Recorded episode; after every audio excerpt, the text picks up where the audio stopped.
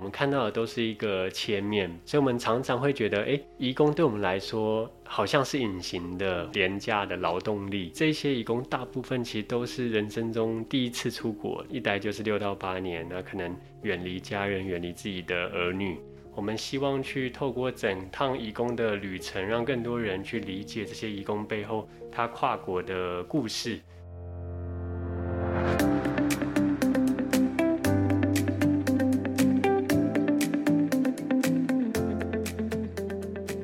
Hello，大家好，欢迎来吃愿景花生糖，我是今天的主持人施凯。经过前几个礼拜严肃的主题后，今天我们要来聊聊比较轻松一点的内容。大家有听过 One Forty 吗？他们是一个专门关注东南亚移工，为移工设计中文课、理财课、电脑课、摄影和音乐各式各样课程的非营利组织。而且除了移工教育计划，One Forty 也长期记录移工的生活，甚至会前往东南亚追踪移工们回国后的近况，翻转台湾社会对移工的刻板印象，也让移工在台湾留下宝贵的收获与回忆。这是 One Forty 的理想。今年刚好是 One Forty 创立七周年，我们很荣幸邀请到创办人陈凯翔拜访愿景花生堂，请他分享七年来在这么辛苦的非营利组织工作上的经验。欢迎凯翔。Hello，各位朋友，大家好。对，我是 One Forty 的创办人凯翔。对，那其实今天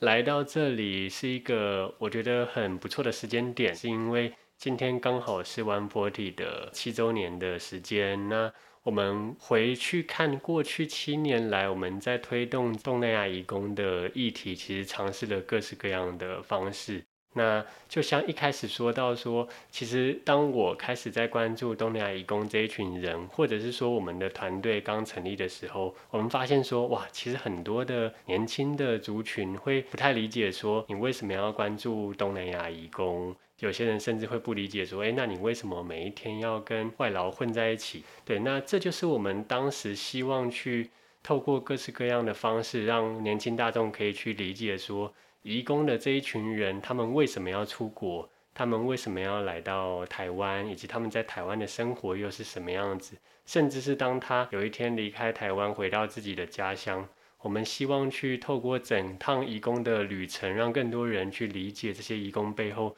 他跨国的故事。所以这是为什么我们在今年七周年的时候，我们去发起了一个 Inside One Forty 的计划。我们希望去呈现说，我们过去怎么样透过摄影，怎么样透过跟艺术结合，让更多的民众去用不同的角度来看到这一些义工的故事。那凯翔，你刚刚有提到说，你发现很多年轻人过去是对移工这个议题是非常的陌生的嘛？那你当时大概是几岁的时候，你发现这个状态？呃，那个时候是我大学毕业。那其实大学毕业的时候，我其实就很希望成为一个 NGO 的工作者。对，那因为其实，在大学的时候看了一些书籍，然后去看到说，哇。其实有很多的在国外的非营利组织基金会，特别是在印度、在非洲各个国家，那都会有一些来支持当地的民众，然后怎么样子去创造更好的生活。然后可能是有各式各样专业背景的人员会投入像这样子的 NGO 的工作。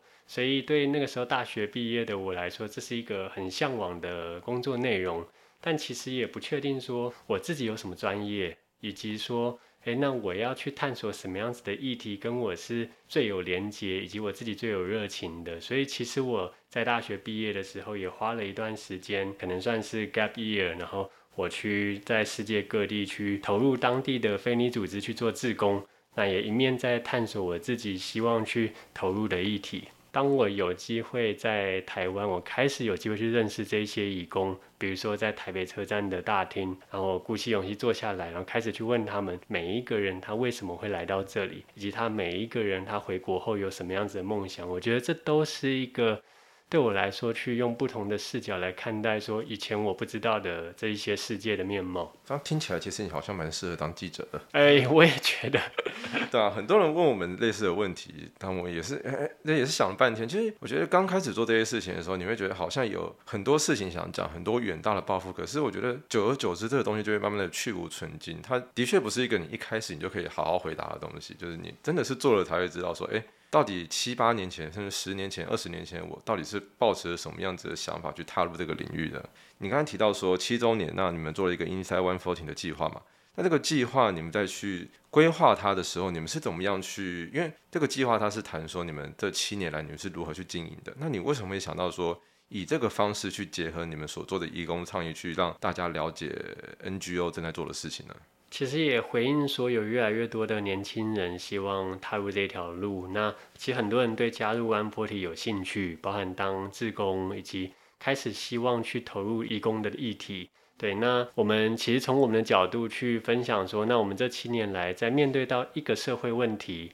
或者是社会议题，怎么样子从这个议题的复杂度，然后选择一条路去切入，以及说如果前面是一片模糊，怎么样子去。慢慢的去开创出自己的一条路来，怎么样子从不断的去验证、去尝试，然后有些成功，有些失败。那在成功的这一些计划，怎么样子去符合这些义工的需求，然后慢慢的扩大影响力。我觉得这个是我们 One Body 为什么我们希望去开放分享我们的方法论。那不只是成功经验，其实也谈到了很多我们在过程中其实有哪一些因为验证。然后失败，所以去转那个方向，反而找到另外一个解答。那这件事其实不只是运用在东南亚移工这个议题，而是每一个社会议题里，每一个希望在这些议题里面去行动的这一些 NGO 工作者，或者是可能是一般的民众，他希望在生活中去做出一点什么样子的改变。我觉得这都是很适用的。因为在我们愿景工程，我们平常报道工作里面，我们其实也是接触到各式各样的 NGO 还有社会企业。那我自己是觉得说。相对年轻的一些组织，他们的确对于这样子的多元之路是比有比较多的方法，或者说甚至是向往的。我觉得很大一部分可能是因为，是不是因为资源相对比较稀少，或者说因为大家刚出来做，所以会想尽办法想要去扩展一些不一样的道路呢？对我来说，嗯，跟我们关注的议题有关，因为东南亚议题在。各个社会议题里面，其实比较算是边缘的议题。相对来说，比如说环保，比如说偏乡教育、流浪动物，或者说老人照护等等的。那其实就是希望说，要怎么样子透过不一样的方式，不只是让大家觉得，哎，我关注东南亚义工是一个门槛很高、很复杂，我不知道该怎么参与，而是我希望有一天当提到说，哎。其实关注这个东南亚移工的议题，就是一件很正常的事情。每一个人都有他自己的方式，可以用他的方式来关注，然后每一个人都可以去理解这些移工背后的故事，因为理解到移工跟我们其实没有什么不同。其实我接触到很多的年轻的世代，他们很多人也都有在国外，不管是工作、留学，甚至打工度假，甚至是做国际职工的经验。我发现，当这一些有国际经验的人，他回头来看待这些义工的时候，他其实可以特别去理解这些义工离乡背景来到台湾，那他们的处境是什么？我们要怎么样子去对待他们？所以，如果从这样的角度去想，其实很容易去创造出台湾人跟这些义工的连接。那这也是我们一直在努力的方向。所以，其实就是因为我们这个时代大概。二十到四十岁之间好了，我们这个时代去出国留学工作的比例，其实相对我们的上一个时代是更高的。所以在这过程里面，我们更容易去理解所谓的异乡游子在外面的一些可能辛苦或者一些心情嘛？是这样子说吗？没错，就是甚至是到现在，很多成为我们的志工或者是我们的捐款人都有跟我们分享说，就是因为他有了这些国际的经验。他知道说他的一点点的行动或支持，其实可以帮助义工在台湾其实获得很大很大的归属感，或者是这些义工大部分其实都是人生中第一次出国，第一次买机票就是来到台湾，一待就是六到八年，那可能远离家人，远离自己的儿女。那在这样子的情境下，如果身为台湾人，身为台湾的社会的一份子，能够让这些义工他们在台湾获得。好一点的经验，那其实这些经验都会留在他们的心中。当他们有一天回到自己的家乡，他会记得说：“哇，我人生中可能最青春年华的这二十岁到三十岁，在台湾是一段很好的回忆。”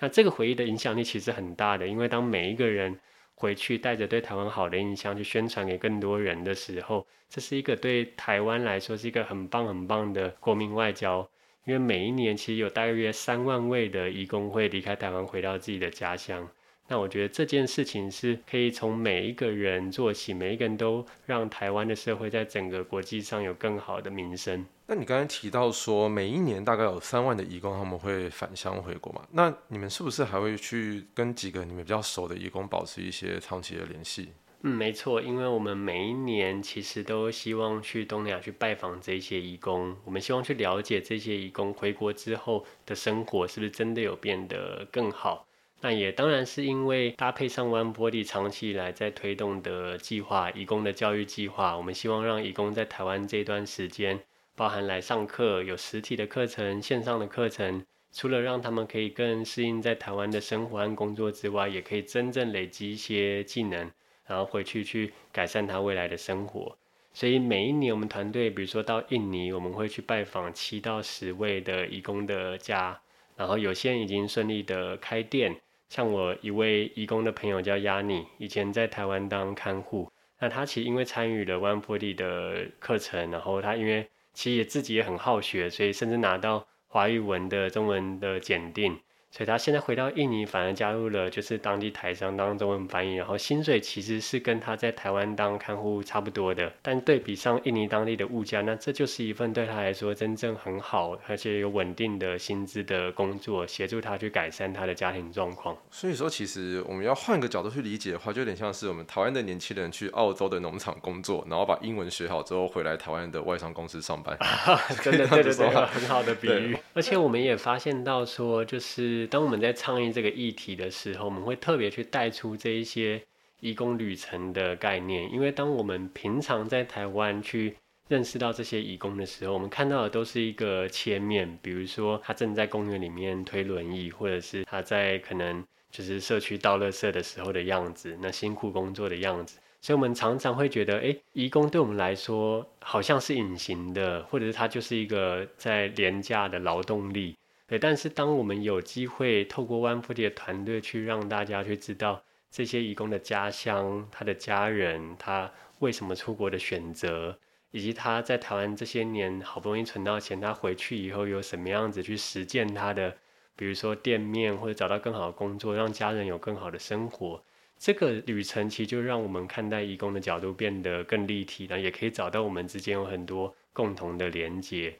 所以其实也除了在这段旅程以外，我们其实也去挖掘了这段旅程上面很多很精彩的故事。那这些故事并不一定是他所谓义工的身份，而是当他卸下义工的身份以后，其实我们也看见了这些义工有可能是他是一个设计师，他是一个艺术家，他是一个摄影师，或者是他是乐团的主唱。他也透过在台湾的这段时间，他开始去。展现他的才华，或者是他把探索台湾当做是一个他人生中很棒的机会，可以去有更好的发挥。所以我觉得这一些都是让我们跟让这一些移工跟台湾的民众有机会有更多连接的地方。那既然你刚刚提到这个东西，那我趁机广告一下我们愿景这些写过的文章，就是可能很多观众朋友们都知道说台北车站旁边会有很多移工在那边可能休息，或者说假日的时候在那边约来聚会嘛。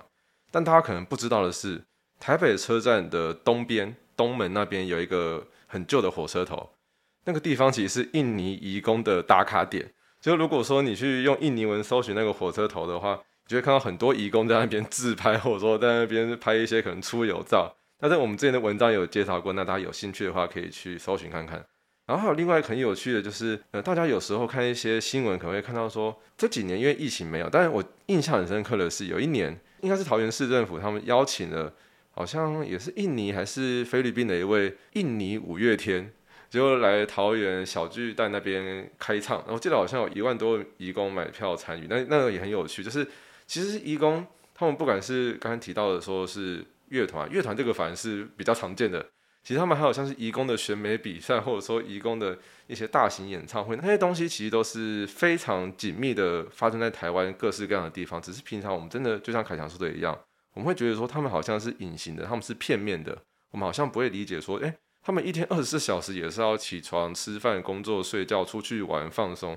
他们的生活其实跟台湾人就是一模一样的，只是他们的社会、他们的这些生活的经验就很像是跟我们的世界是一个平行线一样。所以凯翔，你们可以想到说，用这些角度去切入他们的生活，让我们双方去做一个连接，这是一个非常非常好的想法。那我们刚才你看有一开始你就提到说你是希望。这样子的一个对于移工议题的关注，或者说这样子多元的参与，可以让我们对不同的族群有更多的理解，去看见这个世界有什么不同的面貌，甚至它也是一个所谓的国民外交很好的一个途径嘛。我记得你在一篇文章里面，你有写过说，你们 One Forty 成立的初期，你们希望去翻转社会大众对于非营利组织的想象。那你脑袋里面这个所谓的想象，它是什么样子？其实这是从我自己的经验出发，就是当我。在大学的时候，其实商学院气管系，对，那其实到现在我整个系有一百多人，只有我一位在非营利组织工作，那甚至是创办非营利组织又是更少之又少了。对，那当我一开始在跟我的身边的亲朋好友或者是长辈在说，哎，我想要往非营利组织这个工作来前进的时候，哇，大家。呃，就开始会有一些好奇或疑问，甚至是也许也是带着一些对非利组织的偏见或不认识，他就会说：哇，那你这样子是不是没有薪水？是不是在非利组织工作全部都是自工无薪的？对，还会说你们是不是是不是就慈济那个样子 之类的？没错，没错，就是其实大家对于非利组织的理解是比较片面的，对，或者是说，哎，可能我们平常接触到这一些非利组织，可能是在街头上，然后有人在。募发票，那比较用悲情的方式，所以其实对社会大众来说，这好像不是一个一般人所会选择的专业性的工作。对，那可能身段会比较低，然后比较悲情可怜。对，那其实，在一开始准备要创办这个 One Body 的时候，其实我也去调查了全世界各地很多的非营利组织，那我希望去学习他们怎么样子来做一个好的品牌，然后怎么样子去说故事。那我就发现，其实有很多很多非常棒的非营利组织，他们比如说会把一个议题透过说故事的方式，然后去让很多人去知道，然后自己的品牌的建立，包含他们怎么样子去有创意的募款方式，以及怎么样子透过很专业的设计去设计出他们的服务方案，然后真正可以从他们受助者的需求来出发，有很多的社会创新的设计的方法论。以及怎么样子去呈现他们的影响力，我觉得这都是一个非营利组织的工作者需要具备的专业。因为这些非营利组织他们在处理其实是最困难的议题，相对于商业组织来说，非营利组织在处理的是，比如说疾病要怎么样被消灭，怎么样子去改变社会大众的歧视，怎么样子去倡议一个政策，去反映更好的劳动权利。所以这一些都是很困难，甚至是追求公平正义的一个社会的想象，所以需要很专业的募款、政策研究、设计的执行，还有去追踪影响力。那这是我们很希望去改变大家对于非利组织的印象，那甚至是让下一代的年轻世代，当他毕业的时候，他会觉得非利组织这一条路，或者是说社会企业的这一条路，都是一个。优先的职业的考虑选择，我们自己心里面最在意的也是说，像我们去做长照的议题，去做一些偏向教育的议题，我们最在意的也是我们的文章写出去，报道推出去，那甚至我们办了一些工作坊或论坛之后，那这些当事人他们遇到了困境，他们遇到的一些。问题到底有没有办法被真正的解决？这个也是一个没有办法被量化的事情。所以你提到说想要去翻转那个想象，我觉得就是就像我们也会一直被说什么不读书才会当记者啊。而且有时候跟同辈的朋友，可能高中同学出门吃饭的时候，也发现哎，人家买车了，那我还在这边干嘛？还是会有一些相对剥夺感啊。可是就是你刚才讲的，就是不管是技巧。就那些经营组织的技巧，或者说对于他们的理念的这些坚持，都是蛮重要的嘛。那如果说我们今天假设大家都真的很有热情的话，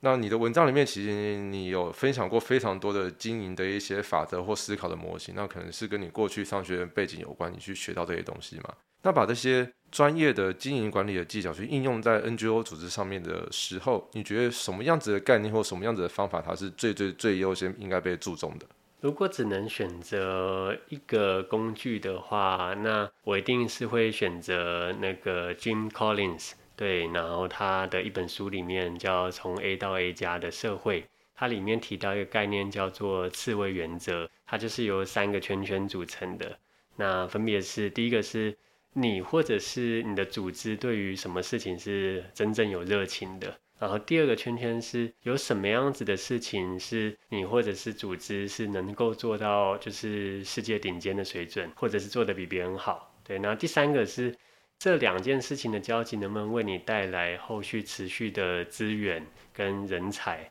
对，那对于非营利组织，对于 One Forty，我们在选择我们要做什么事情的时候，其实我觉得很幸运的是，像这样子的讨论，在创办的一开始，其实就有被很充分的讨论到，甚至是每一年我们都要再回头来检视，那我们是不是持续在做我们最擅长的事情？那像这样子的一个原则，其实对于 One Forty 一开始，我们在选择说，哎，我们对什么样子的议题需要去投入？就像刚刚讲到，一个移工议题其实非常非常多复杂的面向，那其实没有一个组织可以去解决一个议题里面所有的问题，所以重点是能不能找到一件，哎，你真正有兴趣、有热情，那当然也符合义工的需求。那对 One Forty 来说，其实就是有两个主轴。第一个就是义工的教育，那真正去改变他在台湾以及他回国后的生活。然后第二个就是整个社会大众对于义工的偏见和刻板印象，这是我们团队自身很有热情，也是市场上需要的事情。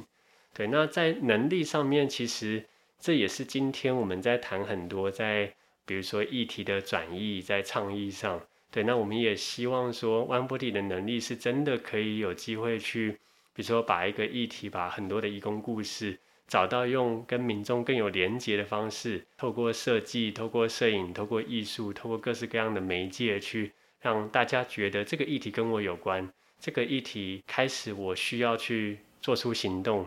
刚刚凯翔分享了各位如何确立组织的目标。那这让我想到说，我记得我们开始录音之前啊，你是不是也跟我分享说，你们其实是非常注重影像和设计的？之前我也听过说，其实你们的 logo 或者说你们常用的一些颜色啊，其实是参考东南亚各国常见的一些色彩来做出来的。那为什么你会这么强调非营利组织跟视觉设计的重要性呢？在商学院，其实我们很强调品牌塑造。那品牌塑造是让更多的民众来记得你这个组织。对，那其实像品牌塑造这样的概念，我觉得它并不是一个商业的概念，而是它其实就是每一个组织要想办法要把自己在意的事情推出去，然后让民众记得的一种方式。只是说，大部分以前在谈的都是商业组织在谈品牌塑造，那非营利组织就比较少在谈。但它其实是通用的，所以对于 One Forty 来说，我觉得一个非营利组织反而更需要想办法让自己在意的议题被看见，因为有这么多的社会议题，甚至是每一个民众他的时间是有限的，除了他关注社会议题以外，他也要关注他平常的吃喝玩乐、生活作息、各式各样的消费产品，所以要怎么样子在有限的注意力里面，希望他去。看见我们关注的议题，甚至是要做出行动，那这一定是一个非你组织需要去做的。那怎么样子透过视觉让大家记得你这个组织在做什么，甚至是对这个组织有一个很鲜明的品牌的形象，比如说，哎，想到 One Forty 可能是我们是创新的，我们是有所行动的。以及我们是能够去带起大家用新的方式来看待一个旧的议题。那如果像这样子的形象被建立起来，那有更多人就更好的去理解 One Body 每一个的行动背后的选择。所以说，商学院的这个商，就是大家过去想象说它就是一个商业学院，但其实不全然是这样嘛。就是他教的东西更多是管理或者说形象，它其实是放在 NGO 领域，甚至是所有领域，其实当代都是需要这样子的技能的。只是大家听到商学院这个名字的时候，就会联想到那些我们。想象中传统的大企业、大公司或者一些广告相关的东西，没错没错。那你刚才也有提到说，你的一百多个同学里面，只有你一个人是在毕业之后从事 NGO 工作了。那可是，在 One Forty 成立的七年来，你有发现越来越多的毕业生，他们是愿意把 NGO 工作当成是他们职涯的选项的吗？嗯，其实这个趋势很明显，就是现在有每一年有非常多的大学生或研究生会希望来 One Forty 当志工。到这几年，我们发现说，当然关注议题的学生还是非常多，只是说又多了另外很多的人，是因为他希望去探索非你组织这条路，那想要当做他未来职业发展的选项，然后他希望到万普里来去知道说，原来在一个新创的非你组织里面工作是什么样子的情境，以及去学到他需要学习的专业的技能，所以会选择来到我们这边。所以这个是我觉得在最近几年看到的一个很大的转变。第一个刚刚提到的是，他们可能本身就跟义工是有生活上面的连接的。那第二种人，就是你有问过他们说，为什么他们会开始对这样子的议题或这些创新的工作产生兴趣吗？其实很多的学生会跟我说，他希望学到的是一个看待一个社会议题的方法。对，那这个方法也回应到刚刚我讲的，就是说，当面对到任何一个社会问题，我们怎么样子，比如说透过找到受助者的需求，然后怎么样子去设计出一个符合他们的 solution 或者是方案，然后怎么样子透过测试，然后去验证说这个方案能不能实行，然后最后是怎么样子去。让更多的民众去关注这个议题，进而成为志工，进而行动，甚至进而捐款。那其实这个是套用在任何一个社会议题都是很适用的。所以很多人是看见湾坡里过去七年来的尝试，然后他希望知道说湾坡里在移工议题里面是怎么样子来运作。而且我刚才想到一点是，因为假设回到十年前，是我们可能刚出社会那个时候，其实你要做这样子的工作，你相对来说最实际的劳动条件，或者说那个环境的健康程度，其实不是那么的健全嘛。可是我觉得经过这几年，就是不管是 One Forty 或者说是其他的 NGO 的努力，我觉得相对来说，除了热情之外，能不能支应自己生活的开销跟职业的发展，它也慢慢的是变成，就大家是可以信任他的。我觉得有蛮大的这样一个差别。那这样子的差别，在这七年之间，你大概是怎么样让这个东西慢慢的越来越健全？在万坡体里面，其实我们也一直希望去打造一个更好的 NGO 工作者的职涯和培训。所以在万坡体团队内部，其实有所谓万坡体大学，我们有几个核心能力，那希望大家可以去一步一步来培养，包含比如说思辨的能力。因为我们每天面对到的很多是没有标准答案的问题，比如说什么叫做歧视，那什么样子的行为叫做消费移工？One Forty 有没有在消费移工？有或没有？什么样的行为？我们要怎么样子去建立我们的价值判准？那这都是我觉得 NGO 工作者相对于一般商业组织来说更需要具备的能力。那另外的几项核心能力，比如说我们怎么样子去创造。以人为本，怎么样子建立同理心，甚至是怎么样子去设计出一个好的方案，然后透过是以人为本的设计，然后去验证、去创新，那这些也是就是在我们这边很重视的能力。那在创新的过程中，本来就会失败，那怎么样子去不害怕失败，甚至是去赞颂失败，这都是属于 One Body 文化的一个部分。那当然，我们也希望去建立大家在。一个 NGO 工作里面，它有各个专业的分工的技能。有些人是做影响力评估，有些人是做议题研究，有些人是去募款，有些人是办活动、策展，然后开始跟民众交流。甚至我们的最主要的计划是义工教育，它是一个学校，所以想到学校就一定会有包含教材的设计、老师的培训、整个学校的运作。所以我们也希望去慢慢建立每一个专业分工上面它。有所谓专业的能力，不只是有热心、有热情，而是哇，他真的是可以得到能力以后，未来他有机会，也许在其他的领域，透过这样的能力去有更好的发挥。就算他从 NGO 跳回商业的组织，其实这一些的思维或专业能力，也可以协助他在未来的职业上面有更好的发挥。国外大企业都很重视所谓的企业社会责任嘛，没错。所以有些公司他们其实会在看履历的时候，还会看说你有没有这样子的可能实习或者工作的经验。所以这个东西它其实也是慢慢在影响台湾现在求职的一些风向。没错，因为它建立的就是一个对不同族群跟不同的世代的关怀，甚至是怎么样子去踏出行动。那这个核心能力其实是一个。不管你在哪一个职位，都需要的一个能力。那我在想到一个更实际的问题哈，因为我们刚才谈了很多这种思考的方式或管理的一些方法。那可是，诶，这也有可能只是我的刻板印象，就是我会觉得我所接触过的很多社会企业或者 NGO 里面，其实有很多组织，他们能不能好好的经营下去，其实很仰赖创办人或核心团队他本身的价值观、本身的能力，甚至是他在网络上面在这个人际关系上面的声量，去维持他可以有不断的曝光、不断的。一些新的计划可以做，那你是怎么样？假设啦，假设你今天突然被迫需要从外科体离职的话，那你会希望说，呃，谁来接你的位置？或者说你在面对这样子的可能性之前，你有做过哪些的方法去让这个组织，就算少了你或少了几位核心的伙伴，它也可以继续长久健康的营运下去？这其实也是万菩提一直在努力的目标。就是老实说，我没有太担心，对，因为一个组织要做到，比如说我们为什么今年七周年要累积这些方法论，其实这也都是为了说，这个组织的经营跟走向不是好像是创办人说了算，而是它并不是一个依照人来决定走向的一个组织，而是它可以是一个。大家的有共同的共识的价值观，包含我们的组织文化，包含我们刚刚分享的那个刺猬原则三个圈圈的中间的交集，那这都是经过大家核心团队的讨论确定的方向。所以，就算有一天，诶，我离开了，那其实我还是很有信心的，因为我们其实每一个部门我们在做的事情，其实都已经有拉出了未来。五年到十年，我们要去改变，要去创造影响力的蓝图，甚至是刚刚讲到的湾普里大学，我们希望让在这里的伙伴每一个人具备专业的技能。那这些专业其实也就是支撑我们每一天去创造影响力的食物的日常。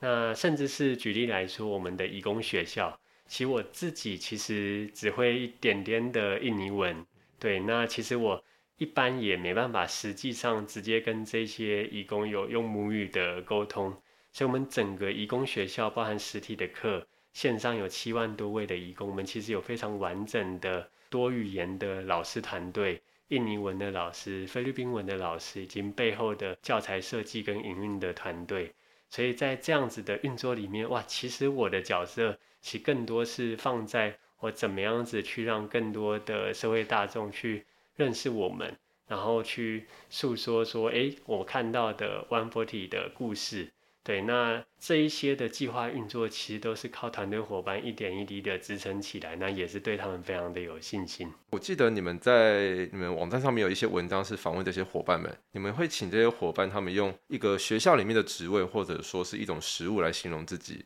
你们是怎么想到说可以用这种方式去类比 NGO 工作的性质的？因为我相信很多人，就我们刚刚前面一直提到说，大众对于 NGO 的营运或工作其实都还是很陌生的嘛。你是怎么想到用这么具体的方式去请他们来自我形容？那如果是你的话，你会怎么样形容自己在 One fort 里面的位置？你是什么样的食物，或者说你是教哪一个科目的老师呢？一开始在发想这样子的访纲的时候，因为我们希望去呈现的是一个。每一个在湾坡的伙伴，他的立体性，所以除了他去谈他第一线的可能募款的工作、教学的工作以外，我们也访谈了很多他下班后的生活，甚至是对于 NGO 的工作，他未来的理想的路径或者是面貌是什么？对，我们请每一个人去谈他可能十年后的理想生活的样貌。那这个理想生活其实就包含了他的工作、他的生活以及他。其他他人生中要去追寻或实践的事，所以当发想到像这样，比如说，诶，用什么样子的角色来形容自己的时候，它其实也是一种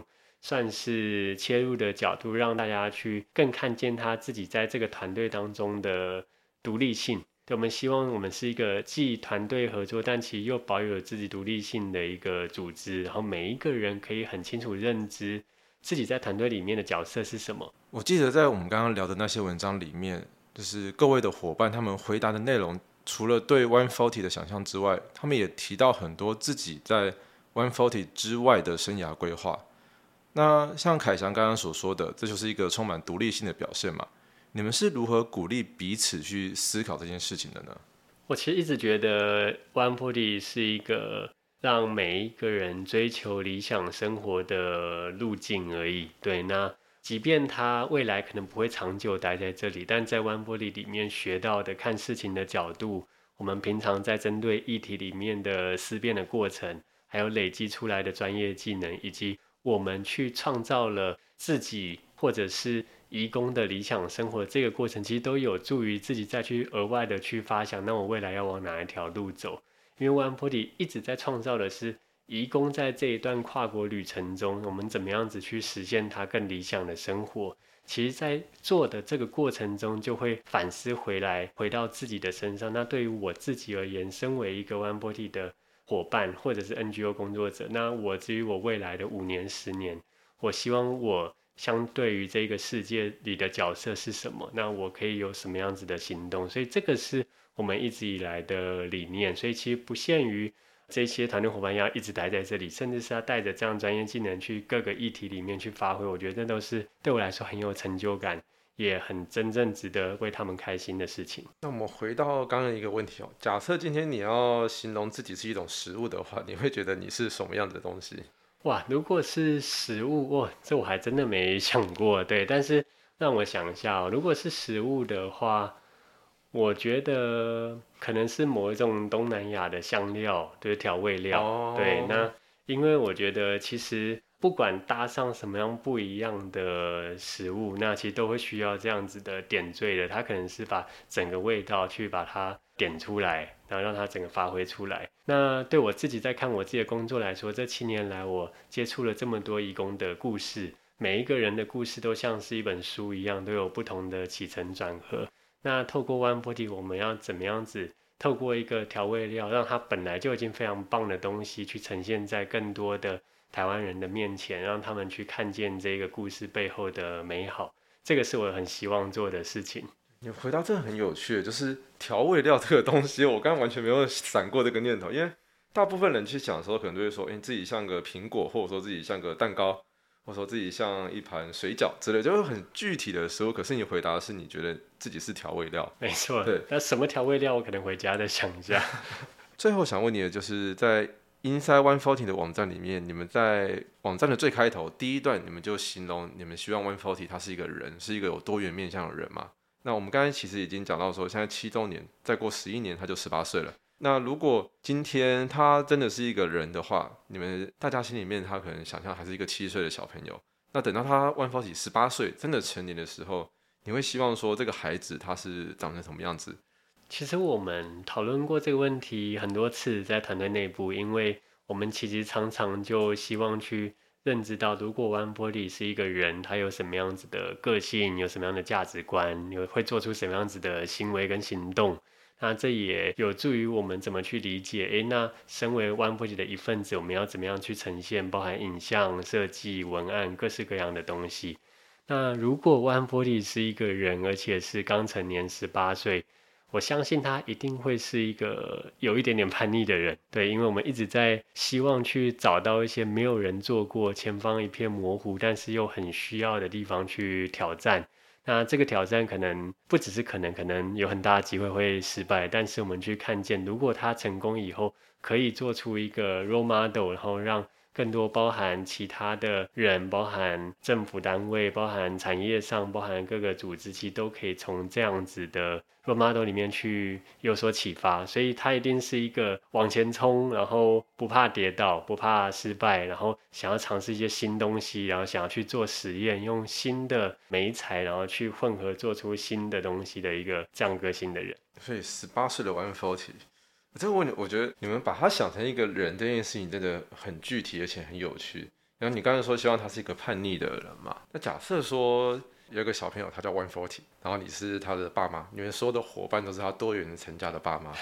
然后他，但是可以说爸爸或妈妈，我今天不知道我要上什么大学，我今天不知道学什么样子的科系，那你会怎么样去建议他，或怎么样让他走向那个你们想象中那个模样的？我们刚刚提到的是想象的样子嘛？那方法上面你会觉得？有什么样子的东西是可以去不要去过度干涉，或者说过度压抑他，而是让他有一个循循善诱的方式去走到自己想象中的那个样子呢？如果 One Body 是一个小孩，他其实也跟我们现在团队，他等于是一个延伸的一个载体，就是像我们团队自己就。很常在辩论，或者是我们常常有一些没有标准答案的问题，我们很喜欢这样深入的思考。所以，如果套用在弯玻璃身上，它未来的发展其实也是靠像这样子的思辨出来的。那怎么样子去看见一个没有标准答案，但是它有所选择跟有所承担？因为每一个选择都有好有坏。所以怎么样子去选择自己的路，然后坚持下去？也许有很多人的质疑，但是怎么样子去练习，相信自己，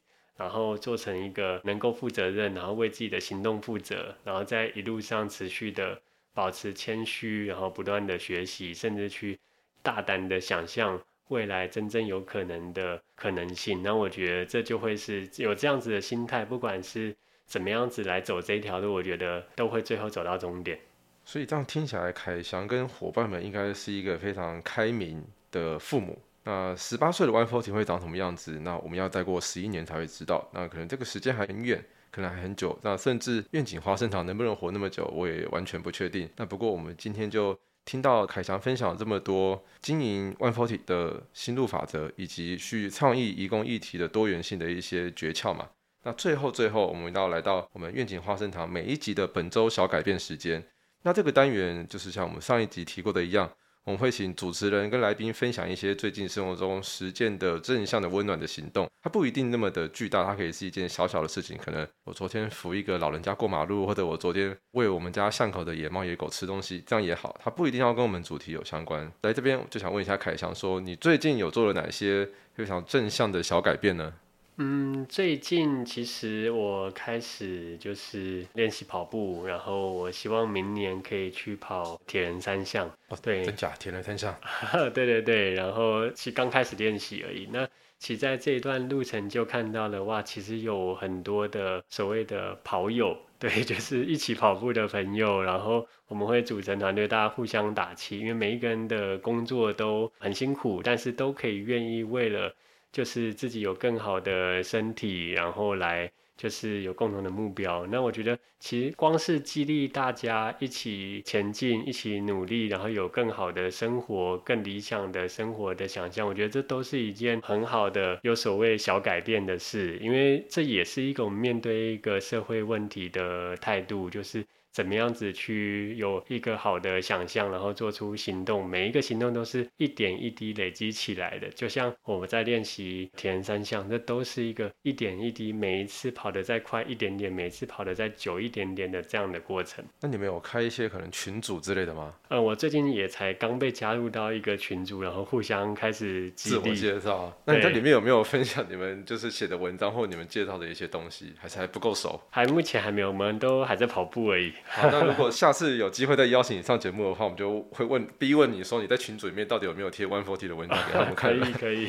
那哎，咱假设路跑，因为路跑其实假设没有疫情的话，有办过义工路跑这种活动吗？在台湾？其实很多的义工他们自己会去参加吗？自己会去参加，以及他们也有像自己组成的社团会去，比如说定期的进摊，有一些公益活动，甚至是爬山，那这都是很常见的。据我所知，我记得好像。移工的足球队其实在台湾有自己的一个业余的联盟嘛？没错。这些运动的移工感觉是一个蛮有趣的一个东西。你们就除了说摄影、译文、中文课之外，那你们有想到说组一个运动班，让他们大家一起动一动嘛？其实我们看见哇，其实很多义工已经在做像这样子的运动了，只是说我们怎么样子去，比如说创造一个舞台，让大家一起来。不管是街舞大赛啊、篮球赛啊，各式各样，我觉得那都是很有趣的。而且我记得好像王记应该是印尼还是菲律宾，就有一位义工，他其实在当地是一个拳王。嗯，对他的故事我记得蛮有名的。